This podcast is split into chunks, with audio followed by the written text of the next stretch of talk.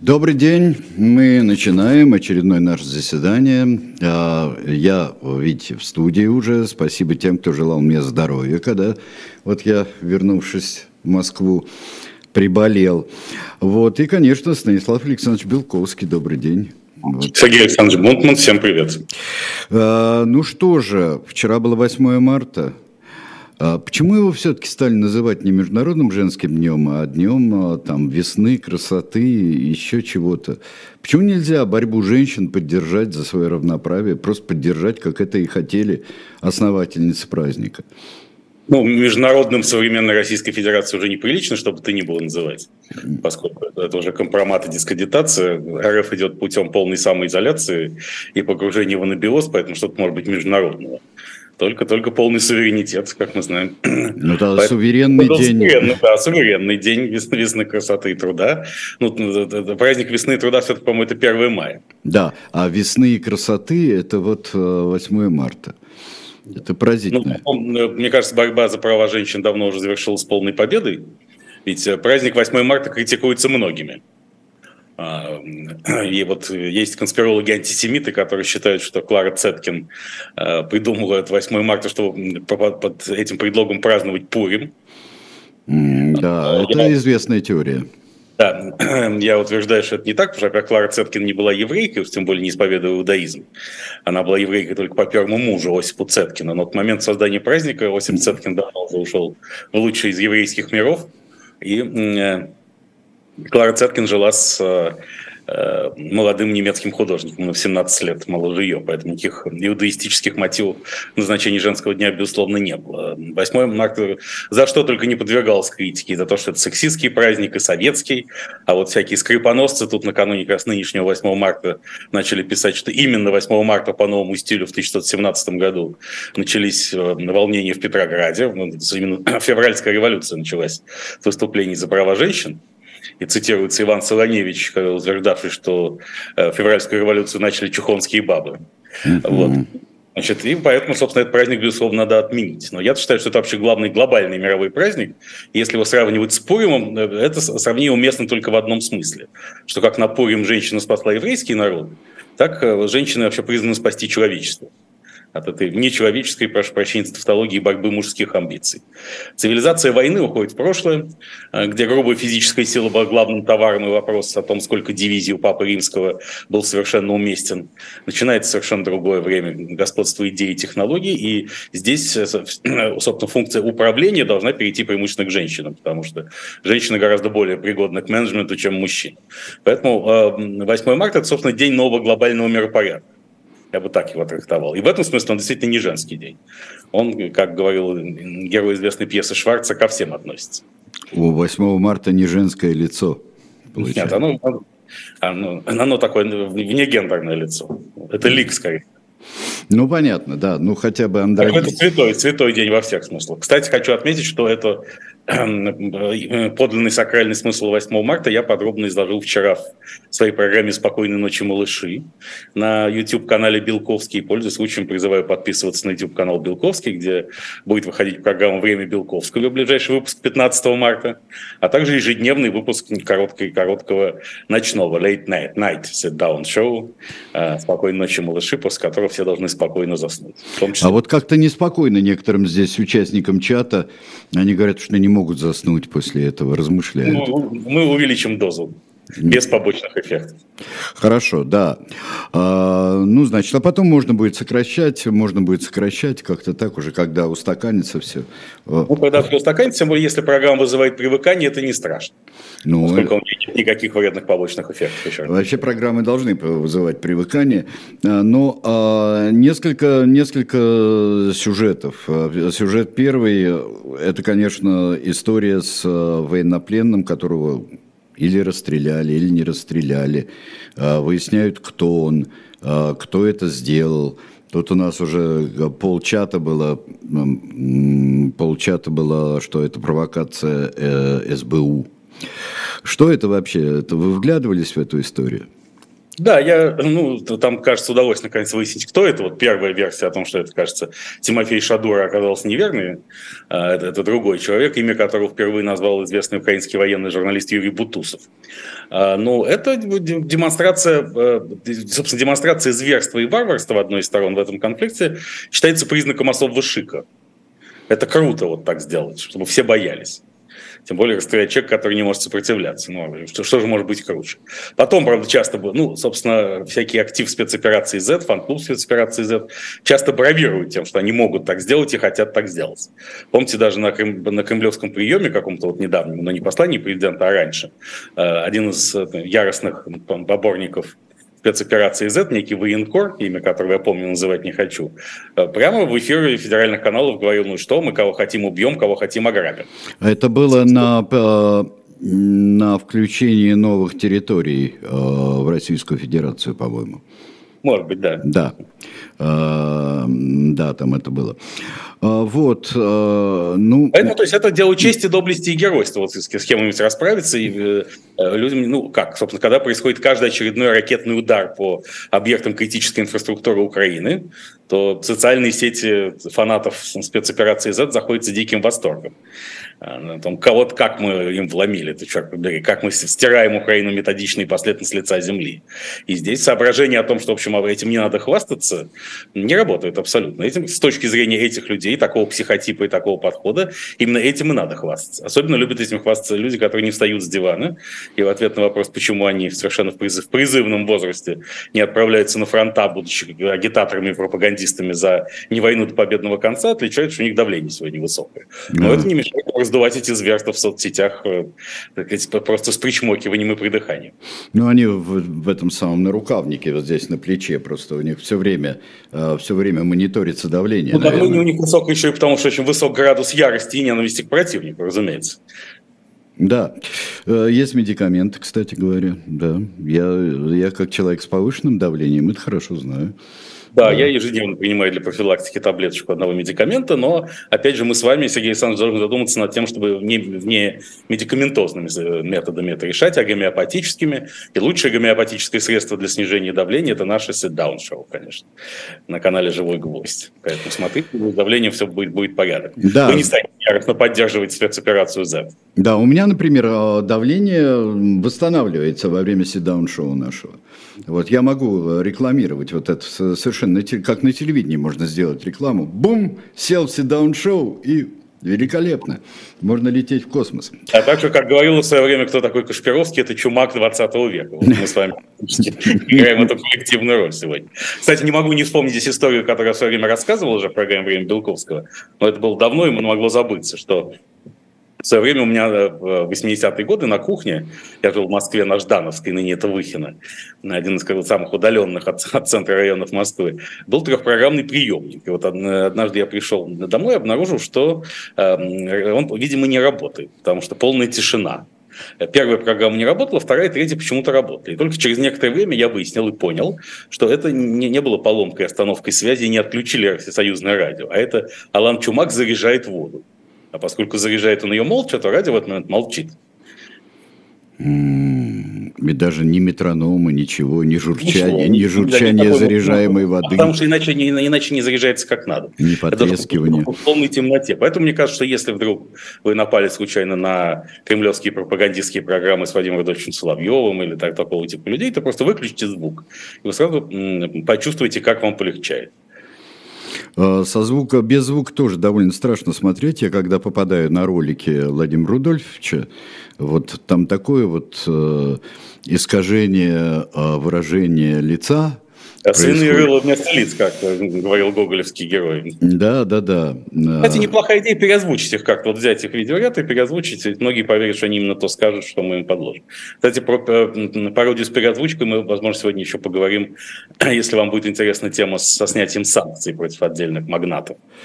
А, да, а давайте прямо к, снятию санкций и перейдем, да и вообще ко всей этой истории, которая уже, честно говоря, а, я не знаю, что с ней делать, с этой историей. Не смешно и не серьезно как-то вообще получилось у них, как говорили в одном фильме. А, ну так вот, а, снятие санкций с магнатов. И что же здесь с переозвучкой получилось?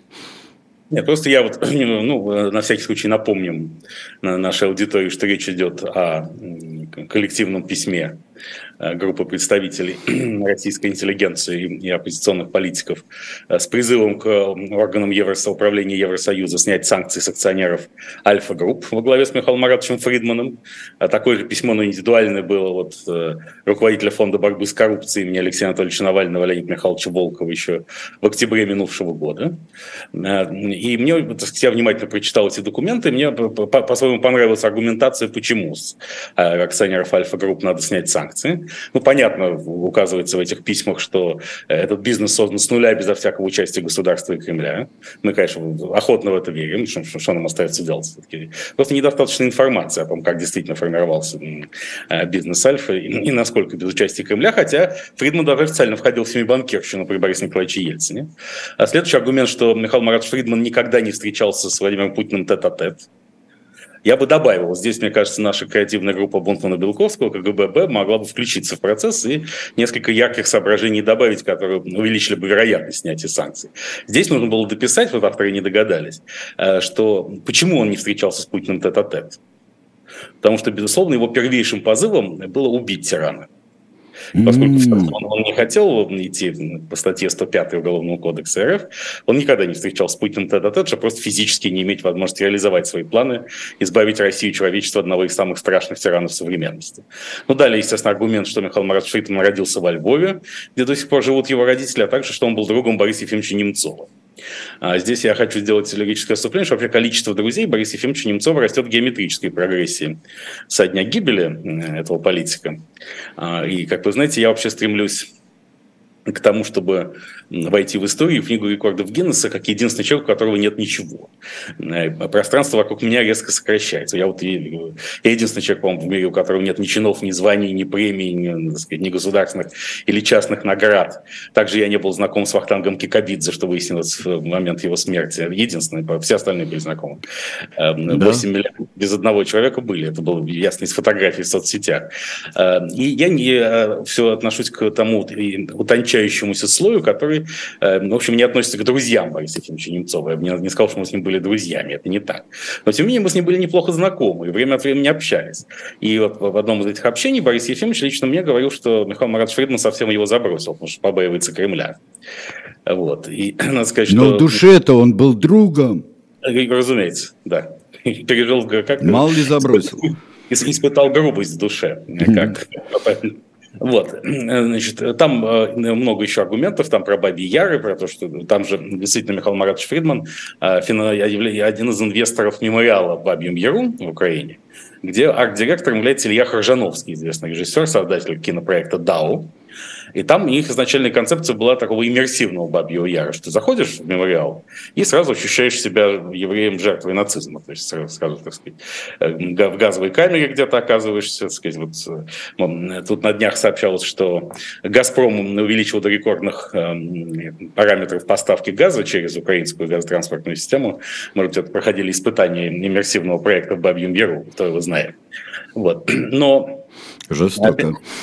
Да, но аргументации, во всяком случае, мне кажется, недостаточной. Вот наша, я придумал, мы в рамках креативной группы Бонтмана Белковского придумали э, определенные проекты, которые могли бы подтолкнуть Евросоюз к положительному решению по санкциям э, в отношении Михаила Фридмана и его партнеров по Альфа-группе. Э, например, вот э, здесь не обойтись нам без Максима Галкина. Это как раз вот к тому я говорил о переозвучке. Да? Поскольку Максим Александрович Галкин э, очень хорошо умеет говорить голосами разных людей, особенно политиков, и он прекрасно пародирует Владимира Владимировича Путина, то просто в решающий момент может э, всплыть аудиозапись, например, последнего разговора на троих Михаила Фридмана, Петра Авина и Владимира Путина в бункере Путина в ночь на 24 февраля где, например, Михаил Фридман говорит, Владимир, эта война преступная и чудовищная, и она не должна начаться. А Владимир отвечает, Михаил, Я всю жизнь хотел начать эту войну и не начинал ее только из-за таких, как вы. Но сейчас даже вы меня не остановите. Ну, что-нибудь такое. Да, кстати, подобная ситуация. Я всем рекомендую почитать э, эту книгу э, «Адвокат беса» э, Бориса Акунина. Книжка замечательная, страшноватенькая, я бы хотел сказать, футурологическая книга. Очень небольшая, но страшноватенькая. Вот. Да, Не читали? Нет еще? Нет, еще нет. Еще. Это стоит того. Стоит, стоит. Да, следующий ход, который могли бы предложить, э, все-таки, может быть, э, обнаружится в архивах Бориса Ефимовича Немцова какая-нибудь записка, адресованная Евросоюзу, э, с содержанием примерно, что если со мной что-то случится, ни в коем случае не вводите санкции против Миши Фридмана и его партнеров по Альфа-группе. Но если все это не сработает, тогда, вот, мне кажется, коронный номер, который добьет ситуации, санкции будут сняты, нужно Михаил Фридман и Петр Равен, как все-таки интеллектно-мозговой центр Альфа-группы, они совместно могли бы опубликовать программную статью. Тезисы у меня уже есть, я готов им выслать, а, о том, что нужно перейти к вступлению в НАТО уже не государствами, а юридическими физическими лицами. А, да, да, индивидуальное членство. Конечно. Да. Да. После чего Альфа-групп сама, значит, как юридическое лицо, подает заявку на вступление в НАТО, равно как и четыре крупнейших акционера. И, так сказать, с этого момента требует снять санкции, потому что э, нельзя тратить 2% своего ВВП на, на нужды НАТО, если у тебя арестованы активы.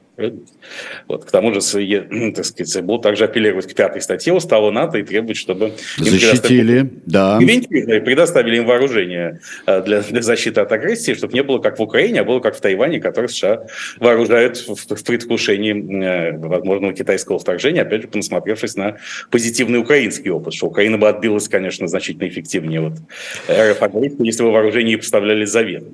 Ну, в принципе, почему бы и не вступиться за Фридмана и Авина? Почему в этом же нет ничего позорного, если да, даже и кажется а, надуманными нет, нет, многие я аргументы. Просто мне обидно, как вы понимаете, что все это обходится без нас. Я как раз предлагаю разные варианты идей, чтобы нас тоже привлекли, тем, в хорошем смысле слова.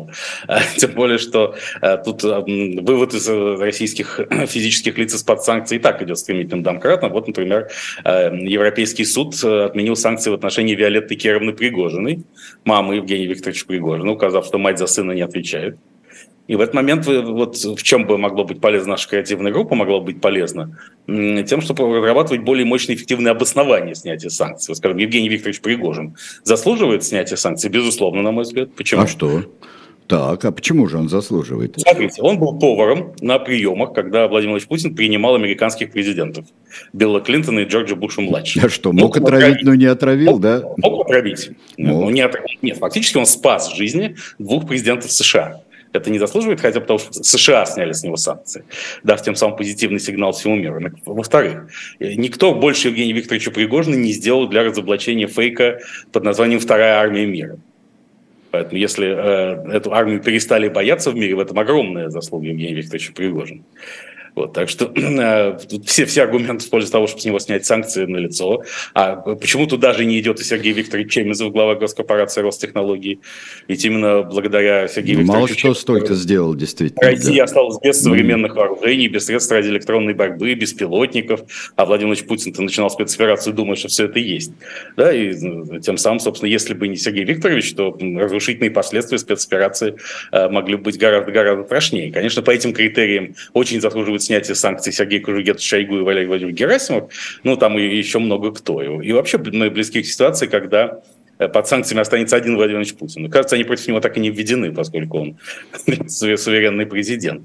Вот. Поэтому просто, мне кажется, как говорил покойный Михаил Юрьевич Лесин, креатива не дофига, и я призываю уважаемых коллег да, обращаться к нашу креативную группу Бунтмана Белковского. Вот если бы все эти аргументы в купе с предложением в индивидуальном порядке принять акционеров Альфа-группы в НАТО были бы в, этих письмах, то, мне кажется, Евросоюз зачесался бы гораздо быстрее. А вот еще, слушайте, mm. вот я как политконсультант на пенсии все-таки не могу предложить, еще не могу не предложить такой сценарий. Надо, э, Михаил Маратович Фридман, насколько я знаю, в прежние времена дружил не только с Борисом Ефимовичем Немцовым, но и с Владимиром Рудольфовичем Соловьевым нужно, чтобы Владимир Рудольфович Соловьев еще несколько пропагандистов такого же порядка написали бы свое письмо в Евросоюз, где в особо оскорбительной форме, такой, с оборотами Дмитрия Анатольевича Медведева.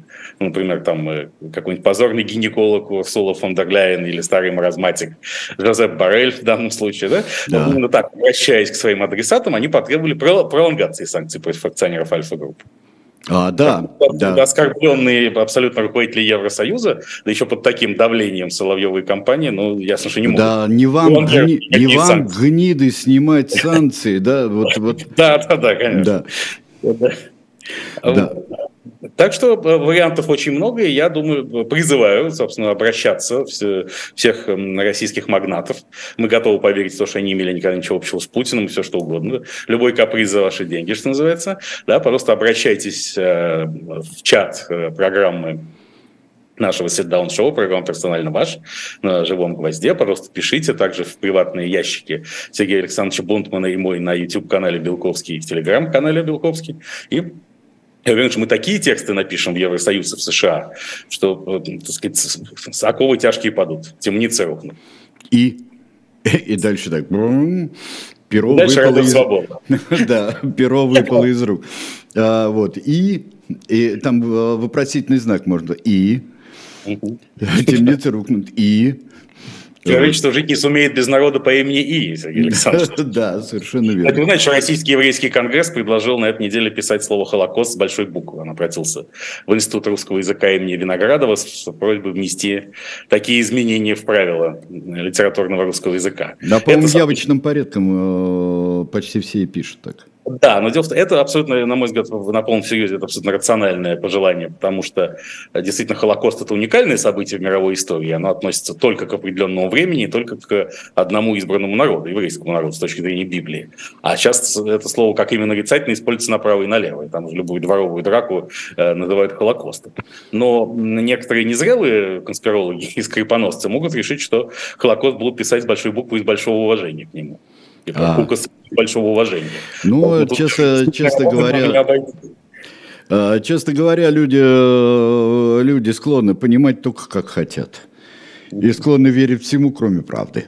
Вообще. Вот, вот это... В этом, наверное, есть свобода, та самая, которая нас примет радостно. Да, нас примет. Примет радостного входа, кстати, на Следственный комитет, поскольку да. часто говорят, что кто-то отсидев 15, 15 суток по административной да. статье, за дискредитацию вооруженных сил снова у выхода из, из, из, прием, из, из спецприемника снова бывает арестован и отправлен на, на, на, новый, на новый виток. Да, в общем, режима. мрачный стишок вообще-то это да. получился а, тогда. А вот что можно сказать, э, я не знаю, говорили ли вы или нет, или это какое-то впечатление на вас произвело, расследование ФБК по поводу страшного коррупционной, страшной коррупционной схеме Собянин, Венедиктов и я не знаю еще что получается, журналы. Ну, ну, собственно, я почему так и начал мощно креативить в отношении снятия санкций с олигархов, потому что я испытал глубокое чувство зависти. По бриллиантовой руке на его месте должен был быть. Да. Как же так? Я же ходил мимо этого. Чуть не каждый день бывал на эхе Москвы. Что же такое? Почему, почему меня нет? ни, в, ни в финансировании Собянина, ни в расследовании. Вот это главное, пожалуй, мое такое острое переживание по этому поводу. А, да, да, другого ничего пока нельзя сказать. А, да, вот тут а, спрашивают э, насчет наших журналов, насчет а, кто что с них поимел и кто кого поимел. Там сказочная страна очень любит спрашивать. А, дождитесь завтрашнего дня, 17 часов, будет программа «Слух и эхо». Вы можете мне наводящие, уводящие вопросы говорить. Потому что в этом проекте я был шеф-редактором. И это журналы в большей степени мои, э, чем э, э, Сергея Семеновича Собянина, и даже вот чем уже в развитии идей и конкретизации районных журналов, даже чем Алексей Алексеевич Венедиктова, я вам так скажу. Так что здесь я этим горжусь, что мы сделали такую прекрасную работу. И все, кто ее делал, получили за нее нормальные, хорошие Э, деньги, все абсолютно. Так что завтра хотите поговорим, а мне скучно от этого не будет. Завтра в 17 часов. А всем нам тем более. Ну да. Вот так что, пожалуйста, приготовьте свои вопросы на завтра. А, есть, а, есть еще, конечно. Вот постоянно пишут, постоянно пишут, что увеличивается, увеличивается число людей, которые э, добиваются или предлагают переговорный вариант окончания, как вы изволили выразиться, не войны, СВОЗ и так далее. Вот этого всего. А это так, по вашим наблюдениям? Ну, это их количество не только растет, но и сокращается, двунаправленный процесс. Потому что уже далеко не так активен Раджеп Таип Эрдоган, которого 11 стран выдвинули на Нобелевскую премию мира превентивно, чтобы когда уже все договорятся, он таки мимо нее не промахнулся. Но страшное землетрясение помешало ему дальше концентрироваться на этой проблематике. К тому времени 14 мая 2023 года президентские выборы, как мы знаем, и в преддверии этих выборов, кстати, господин Эрдоган, видимо, решил все-таки примириться с США. И сегодня неожиданно начали сообщать о том, что Турция блокирует поставки подсанкционных товаров в Россию началась блокада вот этого обхода санкций, что странным образом совпало с недавним визитом в Анкару госсекретаря США Энтони Блинкина. Потому что там не все, не все да, странно, никакой причинно-следственной связи, конечно, нет, но вот эта дешевая конспирология, она всегда, так сказать, проникает в наш опыт. Ну, понятно, да. Сейчас на авансцене, конечно, китайские товарищи, которые хотят решать свои собственные проблемы с помощью мирного плана председателя Си. Вот, и главный, главный их аргумент, главный их козырь, что они, именно они, и только они, удерживают Владимира Путина от применения оружия массового уничтожения. И поэтому их нельзя игнорировать в качестве возможного посредника. Их главная цель их посредничества – это решить собственные проблемы в отношениях с США. Но, конечно, так сказать, порешать, вот даже в повестку американских выборов э, весьма входит э, тема не войны в Европе. И Тут э, не случайны надежды Владимира Владимировича Путина на то, что на следующих выборах президент США победит республиканец, кем бы он ни был.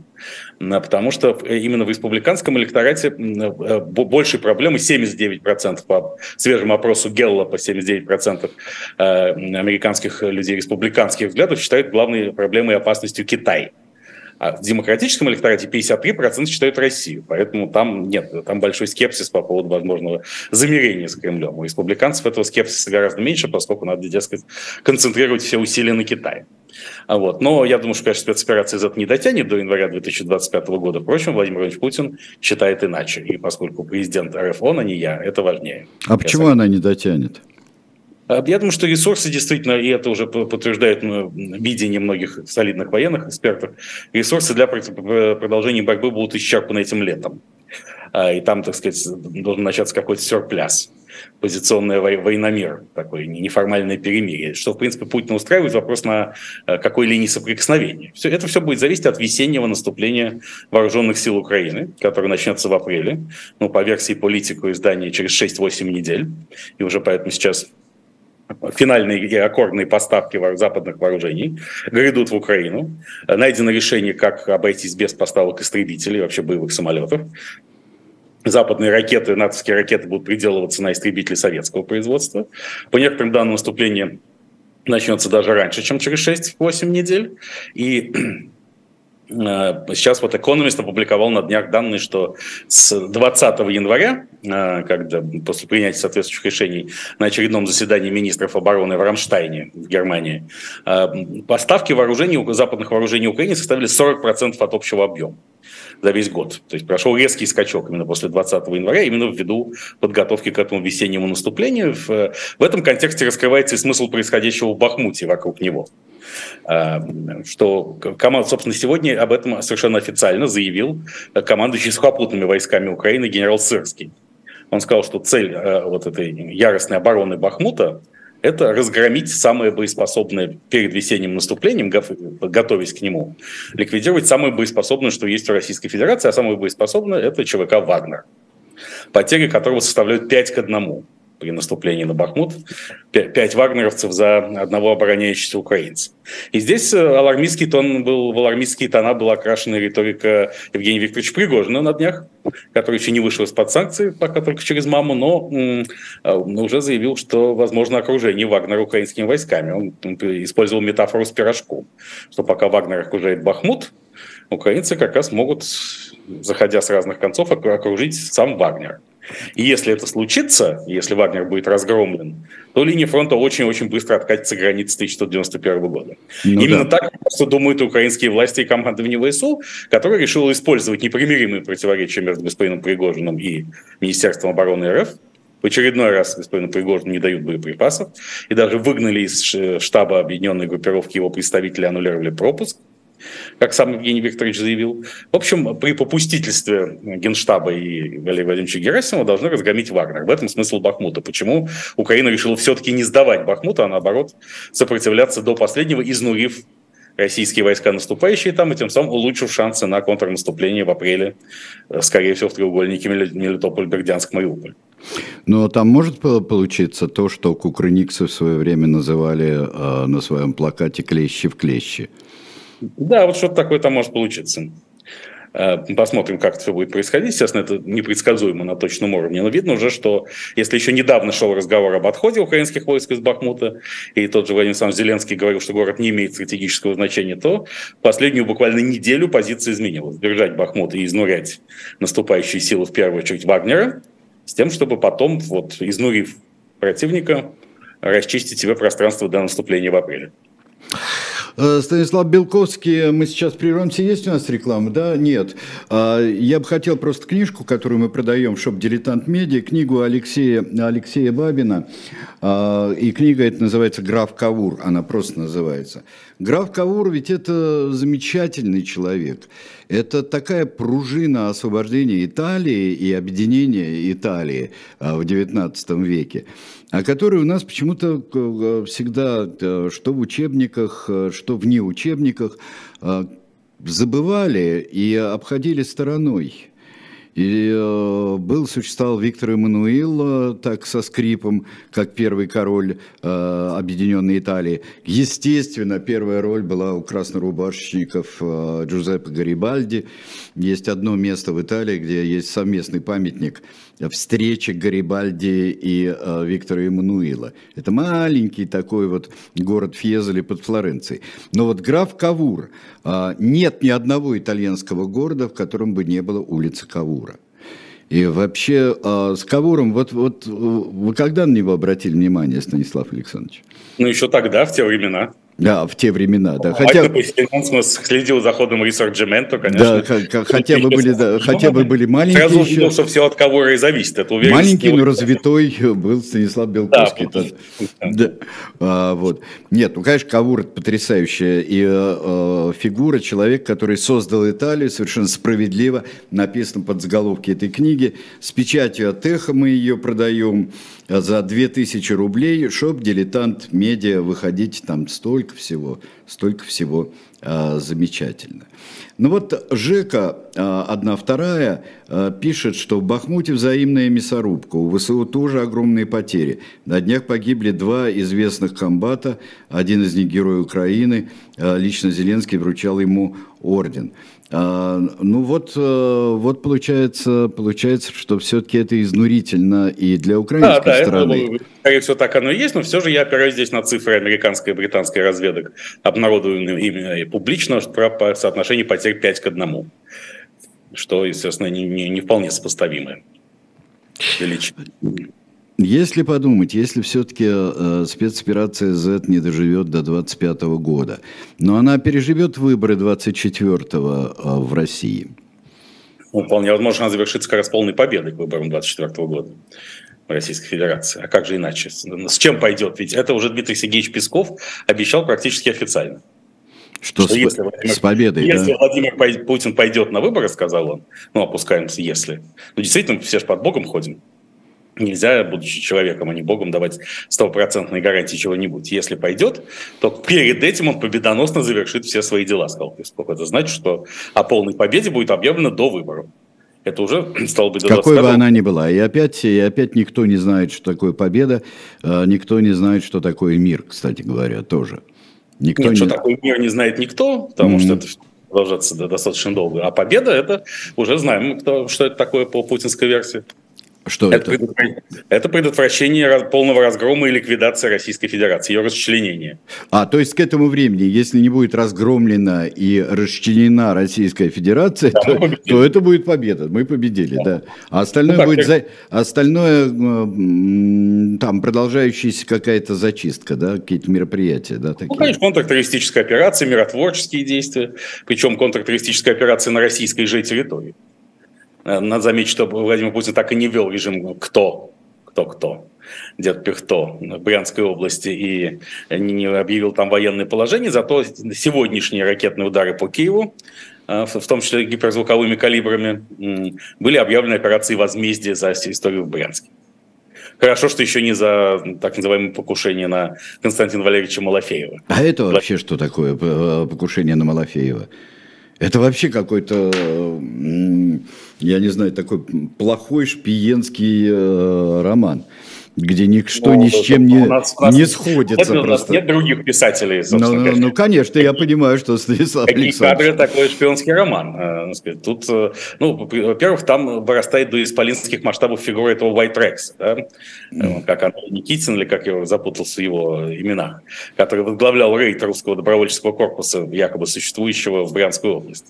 Потом White Rex переместился в город Москву, его отпустили российские спецслужбы, упустили в Украину. Он прибыл сразу в Москву и привинтил мину эту к бронированному автомобилю Константина Валерьевича Малафеева. А, притом, а, так сказать, Константин Валерьевич, как известно, перемещается с двумя машинами охраны и а, значит, с большим количеством вооруженных охранников, и никто не помешал мину привинтить, зато когда ее нашли каким-то образом, то для разминирования машину привезли в бизнес-центр Новинский, пассаж, где офис господина Малафеева. Ну, это все, помимо того, что должно было отвлечь внимание от, скажем, не очень эффективных, эффективных действий российских спецслужб в Брянской области на прошлой неделе, это еще, безусловно, старт какого-то очередного витка в политической карьере Константина Валерьевича, который, безусловно, очень крупная фигура, особенно в контексте спецоперации Z помимо того, что он давний деловой партнер Игоря Щеголева, многолетнего помощника и шефа протокола Путина, как, собственно, большое состояние они оба сделали, когда Щеголев был министром связи и массовых коммуникаций. Они тогда скупили, там, пользуясь административным ресурсом, по небольшой цене акции Ростелекома и э, компаний, входящих в холдинг, входивших в холдинг связи инвест, то есть региональных операторов связи. Потом все это было продано за большие деньги Ковальчукам, которые все это с тех пор контролируют. И с этого же момента начинается вот расцвет Всемирного русского народного собора, Царьграда и всего. И даже, кажется, супруга Константина Валерьевича Малафеева является адвокатом в фирме, которая обслуживает Екатерину Владимировну Тихонову, называемую в некоторых источниках дочерью российского президента. Mm, да. хорошо эшелонированная оборона, и, видимо, он видит себя в какой-то политической конфигурации на фоне спецоперации Z, весьма важным человеком. А, и отчасти он им является с 2014 года, когда именно его подразделение его службы безопасности принимали участие в Крымской весне и э, волнениях на Донбассе, и к, этим людям относился и легендарный полковник Стрелков, Игорь Васильевич Гиркин. Он тогда работал непосредственно на господина Малафеева. Сейчас, кажется, их сотрудничество не сейчас, а некоторое время назад полностью прекращено, но тогда оно имело место, и Малафеев был одним из спонсоров этой активности. И перед, как теперь мы знаем, незадолго до спецоперации Z именно Константин Валерьевич Малафеев предложил создать холдинг из украинских предприятий на аннексированных территориях он хотел лично взять под контроль там серьезные куски типа Марганецкого ГОКа или Никопольского завода ферросплавов. Это все должно было холдинг ДМЗ, Донецкий металлургический завод. Но, к сожалению, или к счастью, эти планы не реализовались из-за того, что РФ войскам не удалось оккупировать те территории, на которых перечисленные господином Малафеевым предприятия находятся. Но он не унывает. И по-прежнему, кстати, в устах кремлевских и околокремлевских спикеров звучит важный аргумент, что вообще природные ресурсы Украины оцениваются там, по-моему, 15 триллионов долларов, а из них уже больше 12 находятся под контролем РФ войск, потому что они все или в Донецкой и Луганской mm-hmm. областях, или в оккупированных частях там вот Запорожской и Херсонской. Э, и поэтому э, не война стоит свеч все равно. Поэтому даже если, если сравнять с землей все эти территории э, в результате всех боевых действий, всех мероприятий по защите Донбасса, как они называются, а Донбасс будет э, полностью и защищен, и зачищен от собственного населения, прежде всего, в результате спецоперации Z, то природные ресурсы останутся, и хватит всем последующим поколениям россиян даже в полной условиях, условиях полной изоляции. РФ это окружающий мир. 12 триллионов. Потратили, допустим, триллион долларов, а заработали 12. Какая, какая прибыль. Тем временем, кстати, дефицит бюджета в феврале, правда, чуть меньше, чем в январе. В январе был триллион 800 э, миллиардов рублей, в феврале 800 миллиардов рублей. Но это 2, миллиарда, 2 триллиона 600 миллиардов дефицита федерального бюджета РФ за два месяца. Э, это 86% годового плана. То есть почти 90% уже годового дефицита достигнуто к концу февраля потому что расходы выросли в полтора раза в связи со спецоперацией Z, а доходы, в первую очередь из-за нефтяного потолка, упали на 40%. И, но, общем... но все равно триллионы достанутся с востока Украины. Да, ну эти 12 триллионов долларов лежат да. в земле, поэтому надо выпустить какие-нибудь облигации под это дело, как-нибудь Ой, как хорошо, да. Ой, ой, это же замечательно, это чудесная совершенно да, вещь. Облигации, облигации выигрышного займа, так сказать, и... Ну да, это со, э, со времен Корнет Савина, это вообще продажа Эйфелевой башни и, и выпуск облигаций под не, непонятно какие. Мне кажется, наша с вами креативная группа Бунтмана-Белковского только что придумала прекрасные планы закрытия дефицита бюджета. Нужно в полном соответствии с советскими, сталинскими традициями просто впарить принудительно э, недорогим россиянам эти облигации. Например, вот впариваем за там, 10 тысяч рублей, например, облигацию, обеспеченную недрами аннексированных территорий Украины, значит, 100, 140 миллионов на 100, это полтора триллиона рублей у государства в кармане, и уже можно э, дальше продолжать финансирование Ростехнологий на их несбыточное так сказать, производство ими всяких э, беспилотников следующих поколений, при том, что и предыдущие это отсутствуют. Тут, кстати, говорят нам всякие источники, что Россия начала уран поставлять в Иран, ускоряет развитие иранской ядерной программы в качестве благодарности за всякие беспилотники, пули, мины, снаряды и прочее получаем в Исламской Республике. А это уже тут вечер перестает быть томным, поскольку это сильно беспокоит и Израиль, и глобального гегемона США. И посмотрим, что она там будет. Тем более Израиль тут может поторопиться, пока Иран не получил от России комплексы С-400, после которых удары Израиля по иранской территории станет наносить несколько сложнее. Да, чудесные союзники, верные союзники. А вот теперь я бы хотел, чтобы мы поговорили о грузинской ситуации об их законе об ино иноагентах, который вовсе не вдохновлен Россией, как сказал Дмитрий Сергеевич Песков, а, и его вроде бы отзыве этого закона, и о том, что происходило вокруг парламента как раз все эти дни. И я не уверен, что прекратится, поскольку отзыв должен быть явственным, а не декларативным. Ну, они э, партия «Грузинская мечта», которая контролирует большинство в грузинском парламенте. Партия де-факто подконтрольная реальному правителю Грузии Бедзине Григорьевичу Ванишвили заявила, что она сама провалит этот закон в первом чтении и тем самым докажет, что так сказать, она пошла навстречу требованиям протестующих. Но ясно, на мой взгляд, что э, закон этот, вся эта история с законом об иноагентах – это повод, но не причина происходящего. А причина – это некоторая усталость от власти Бедзина и Ванишвили, а, при котором, в общем, Грузия все более становится сателлитом Российской Федерации, несмотря на официально декларируемое движение в направлении Евросоюза и НАТО. Эм, тут у Грузии несколько проблем. Во-первых, сама система власти, при которой страну контролирует человек, не занимающий никаких формальных постов. Да, это сам Бедзина Григорьевич Иванишвили. Мы помним, что он, кстати, большой российский олигарх, тогда, может быть, сравнимый в те времена с э, фигурами уровня Михаила Фридмана, 90-е э, годы, да, он был владельцем крупного банка «Российский кредит», через который еще контролировал немалые промышленные активы.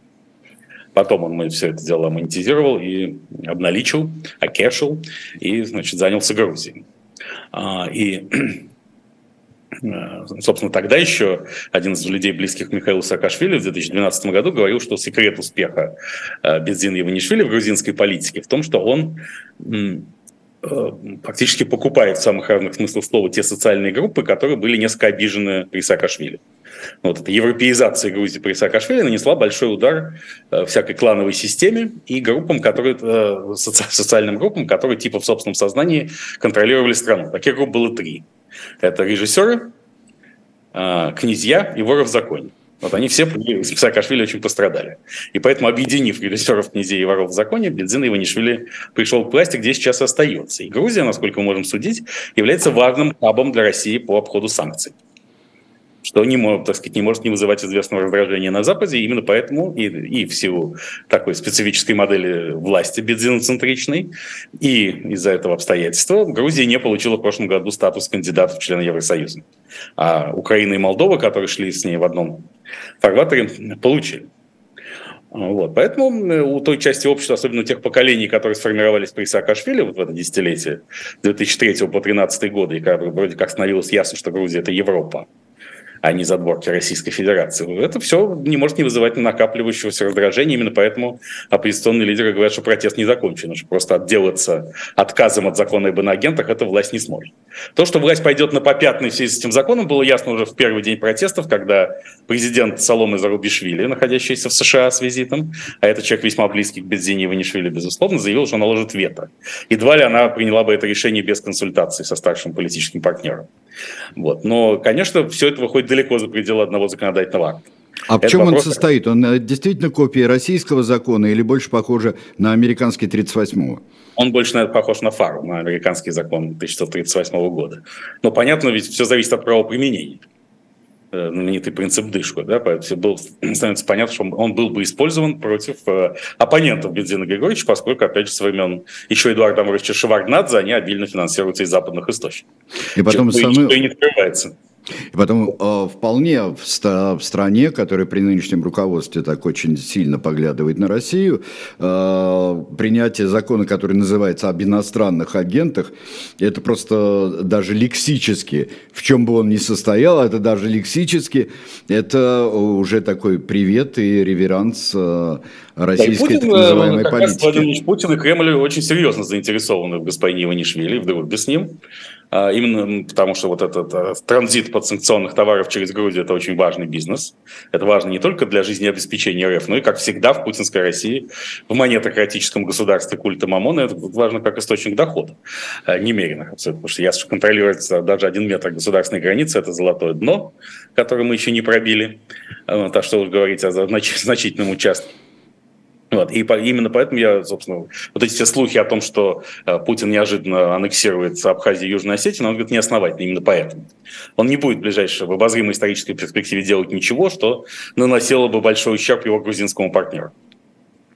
Вот если с Бензиной Григорьевичем что-нибудь случится, тогда как раз, как по крымскому сценарию 2014 года, Владимир Владимирович может попытаться Абхазию и Южную Осетию включить в состав России. Впрочем, не знаю, вызовет ли это восторг у коренного населения этих территорий. Кстати, говорили же о том, что э, российские релаканты в Грузии начали бежать на фоне волнения активно в Россию и создали пробку на контрольно-пропускном пункте Верхний Ларс. Так вот, поверхностное расследование показывает, что это полная ерунда. Пробка действительно есть, но она связана, вовсе не связана с бегством релакантов, с которым ничего не случилось, а просто несколько дней в начале марта за дорога была закрыта из-за погодных условий, и поэтому накопилось. Вот и все. Ну, это слишком простое объяснение, Станислав Александрович. Разве можно взрослым людям предлагать такое объяснение? Погода там какая-то Нет, потом, Поскольку да, все-таки ну... в эпоху спецоперации Z мы все живем под знаком 12 стульев и золотого теленка, может быть, там еще были концертные выступления Остапа Ибрагимовича Бендербе. Mm. Ну да, деньги давай, давай. Да, деньги давай, давай, деньги, деньги давай. Да. Краудфандингом. Абсолютно. Мне кажется, что наши бедные, вот следующим логическим шагом, я сейчас подумал, э, за письмами в Евросоюз и в США с требованием снять санкции с российских магнатов, может, эти идеи краудфандинга для них. Практически нет денег, чтобы себя обслуживать сейчас. Да, там просто в какой-то... Фридман был вообще в какой-то чудовищной совершенно ситуации. Э, еще в самом начале. Там ему доставили доброхоту немного наличных, э, так э, из-за этого его даже там что-то задерживали, когда, приводили в полицию. Нет. Поэтому краудфандинг с криптокошельками, тут как раз инфраструктура фонда борьбы с коррупцией может вполне понадобиться. Надо об этом подумать. Да. А, а вот поведение, поведение Тбилиси, поведение, скажем так, без пафоса народа поведение людей. Ведь очень решительно настроены, и здесь все не отнесешь насчет, скажем так, живости характера и кавказского темперамента. Очень сурово. Это отнесешь и на, все-таки отнесешь на политическую традицию, которая была заложена еще с революции РОС 2003 года. Видимо, ведь это далеко не первое массовое выступление уже при Бедзине и Ванишвили. Ни одно из них не приводило к каким-то существенным потрясениям и тем более смене власти, но э, становится понятно, что грузины не готовы мириться с инерционным развитием событий и с укреплением авторитаризма этого человека, еще раз подчеркну, не занимающего никаких формальных постов, но контролирующего грузинскую власть в полном объеме. Да что же говорить про грузин, если евреи тут вышли на улицы активно, чего от них никто не ожидал, протестуя против реформы правовой системы в Израиле. Уже какие-то многотысячные демонстрации идут идут в Израиле, перекрывается шоссе Елон в Тель-Авиве, это очень знаковая артерия. Но дело дошло до того, что, э, во-первых, военные начали открыто высказываться против политики правительства что в Израиле до сих пор было не принято. Mm-hmm. Выступления это были. Выступления были, и протесты были, и связанные с территориями, и оставлением территорий. Очень много было суровых протестов и, и ну, не такого населения. масштаба, да. Последний раз было во время размежевания при Ариэле Шароне. Mm-hmm. Против концепции размежевания. Но такого масштаба на моей памяти не было. А кроме того, происходят всякие случаи, когда, например, резервисты в знак протеста против реформы отказываются явиться на сборы и так далее. Это беспрецедентно. А вот это как-то, да, это, это да. Уже необычно, я бы сказал, да. Да, поэтому э, э, становится понятным, что, конечно, установить авторитарный режим – это большой соблазн. Но выясняется, что не всякий народ готов это терпеть, что поделаешь. Собственно, это было и в Украине, собственно, и Виктор Янукович в первый раз был уверен, что он э, станет президентом без проблем, а во второй раз он рассчитывал, что он сохранит власть. Ну, а да. Медведчук был этому уверен в тройне. Нет, ну когда, когда случился Майдан 13 года, а, тогда у меня полное ощущение, и тогда было, и сейчас оно остается, а, что Янукович э, не рассчитывал, что после такого достаточно первого разгона, что выйдут никакие не студенты, а выйдут э, суровые 30-40 лет, 30-40-45 э, лет мужики выйдут защищать все, что э, всех, кого разгоняли ну, вообще там, что выйдут очень суровые люди. Да, и тогда уже стало понятно, что Виктор Федорович Янукович сольется, поскольку и Майдан 2004 года показал, что это не боец в экстремальных ситуациях, несмотря на всю свою брутальную внешность. Кстати, на этой же неделе выяснилось, что могла украинская террористическая группа взорвать северные потоки. Да, вот это очень любопытная история, а, особенно какой-то вот как, э, как там а, три грека в Одессу везут контрабанду. Совершенно вот такой же состав. Да, не где... и Папа Сатырос. И Папа Сатырос, да, да, там. Э, вот какой-то... Ну, а, нет, ну, а с террористической группой, что бросается в глаза и что, безусловно, возмущает в нашу эпоху, особенно с учетом обнародования этой версии 8 марта, это сексизм происходящего, потому что пять мужчин и одна женщина гендерные квоты были совершенно не соблюдены в этой организации, которая эм, отправляла взрывать северные потоки. Но это ладно, там же еще фигурирует некий украинский олигарх, не связанный с официальным Киевом президентом Зеленским, который был спонсором всего, и типа американские спецслужбы знали все с самого начала. Вот меня опять закрадывается подозрение, может, это Михаил Маратович Фридман? Он же украинский олигарх и не связанный с официальным Киевом. Вот если бы он объявил себя таким олигархом, то вопрос с санкциями был бы решен сразу, но все-таки это слишком дерзко, чтобы наша э, креативная группа ему такое советовала. Ну, понятно, да, здесь, э, здесь э, повторяют, что лексически э, он не назывался об иностранных агентах, Михаил здесь напоминает. Законопроект назывался поразительно совершенно о прозрачности иностранного финансирования. Очень неплохо, считает Михаил, он назывался. Но у нас тоже есть чудесные совершенно. Я помню, о защите прав избирателей были рестрикционные законы э, совершенно Нет, Вообще все, что в путинской России э, имеется в виду под словом защита, означает уничтожение защита Донбасса, защита прав избирателей. Потому что как еще можно кого-то или что-то лучше защитить, как не уничтожив его, правильно? Уничтожил чего-нибудь, и это ситуация полной защищенности. Да, полной опасность, опасность исчезает, потому что за, да, за, за... Он пожар не страшен, как известно. Ну да, за неимением объекта все, э, все.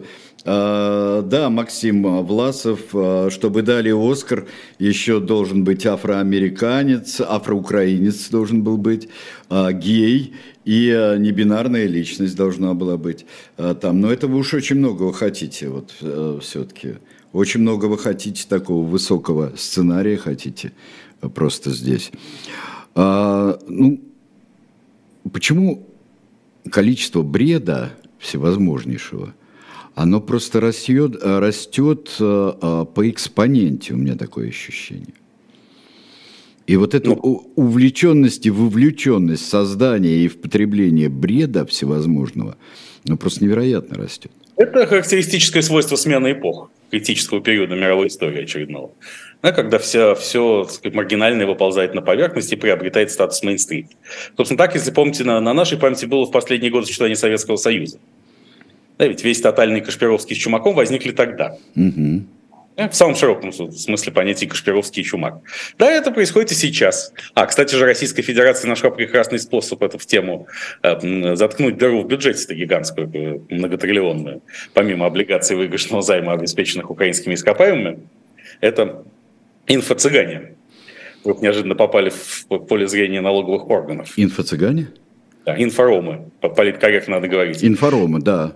Это люди, вот типа, значит, психолога Елены Блиновской, самопровозглашенного психолога и так далее, которые зарабатывают какие-то гигантские деньги на стримах и вот при равных ним мероприятиях. И на этой неделе под раздачу попала суперблогерка Лерчик. Я никогда не знал ее существования до этого. Лерчик – это Валерия, ее зовут Валерия Чекалина, ее официальное светское имя. И выяснилось, что блогер Лерчик который ездит на какие вообще зарабатывает безумные деньги. То есть э, э, неуплаченная сумма налогов, которая предъявляется, 300 миллионов рублей. То есть можно себе представить, э, сколько же зарабатывает инфором в нашей реальности. Но там могут добраться и до Блиновской, и до всех прочих, и до тиктокеров. И вот здесь, видимо, раскулачивание этого, этого сектора российской экономики тоже грядет. Это, за этим, так сказать, будем наблюдать с замиранием сердца. Но ТикТок раскулачивает э, сейчас в Соединенных Штатах, раскулачивает ТикТок и вообще. Это как... потому, что он агент китайского влияния, об этом говорил еще Дональд Трамп в бытность президентом. он да, он как-то резко взялся за ТикТок, но сейчас еще.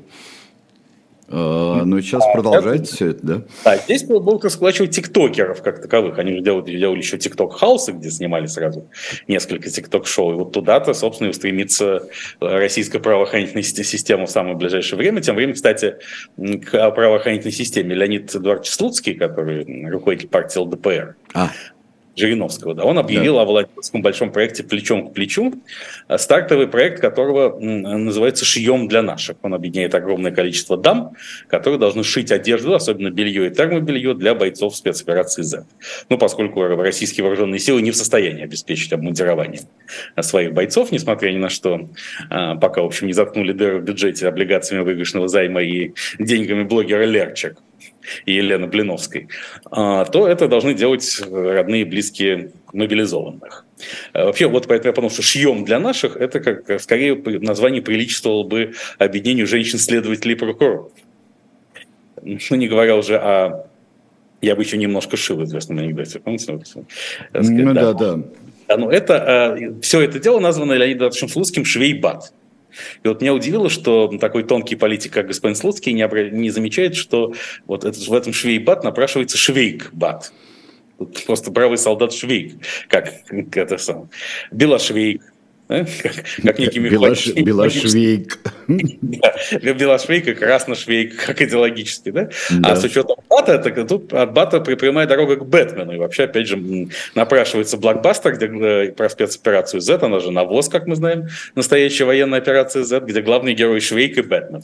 Бэтмен олицетворяет натовские силы, ну а Швейк – все, что осталось от Второй армии мира. Ну, было же э, Швейк в э, Второй мировой войне, были же в киносборниках военных, артист Тенин играл Швейка там. Да, вот так что, так что все это очень хорошо. А будет ли передача у нас, посвященная Березовскому в годовщину смерти? Все ясно со смертью а, Березовского или нет все-таки? Ну, полное, естественно, я же свидетелем не был, к сожалению, этого трагического ну, да. Но мои изыскания, в том числе общение с двумя людьми в окружении Березовского, которым можно было доверять, там еще было огромное количество людей, которым доверять было нельзя, э, свидетельствует о том, что все-таки Борис Иванович покончил с собой. Этому было несколько, несколько причин, и понятно примерно, как это произошло. Э, и, и надо сказать, что я, поскольку все-таки близко знал покойного, опять же, я не был в избежании двусмысленности, я не был каким-то влиятельным человеком при Березовском, это сильно преувеличено в некоторых сказках и байках, но все-таки знал я его неплохо, лично мы дружили. И поэтому он всегда был маниакально-депрессивный такой, биполярный человек. И просто многие люди, особенно высокопоставленные, никогда не видели его с тыла, с теневой стороны, с депрессивной. Поэтому преувеличивали его жизнелюбие и готовность оставаться в седле в любой ситуации. На самом деле было не так. Он просто не предъявлял себя миру вот этой с темной стороны, старался предъявлять светлой. Но в частном общении, там, где речь шла о парадной версии Березовского, эта депрессивность, она всегда сквозила. И достаточно часто он колебался на грани. Но если мы будем делать об этом передачу или хотя бы полпередачи, там уж коснемся и подробности. Да, там можно было бы коснуться, конечно. А в этом году десятая, да, десятая годовщина смерти. Да, уже 10 лет. Да. Надо же, как все получается. Да, ну что ж, э, давайте мы э, подведем итог нашей передачи. Седаун шоу завершается наш сегодня. Э, сегодня обозрели, что не обозрели. Э, и я э, напоминаю, что завтра в 17 часов э, я вам просто расскажу, что я знаю о том журнале, который э, мы э, делали и которым мы гордимся. И зачем-то приплели а, к нему какую-то совершенно нереальную историю. А, а я призываю сегодня в 10 вечера смотреть очередной выпуск программы «Спокойной ночи, малыши». «Спокойной ночи, малыши» в 10 вечера, да?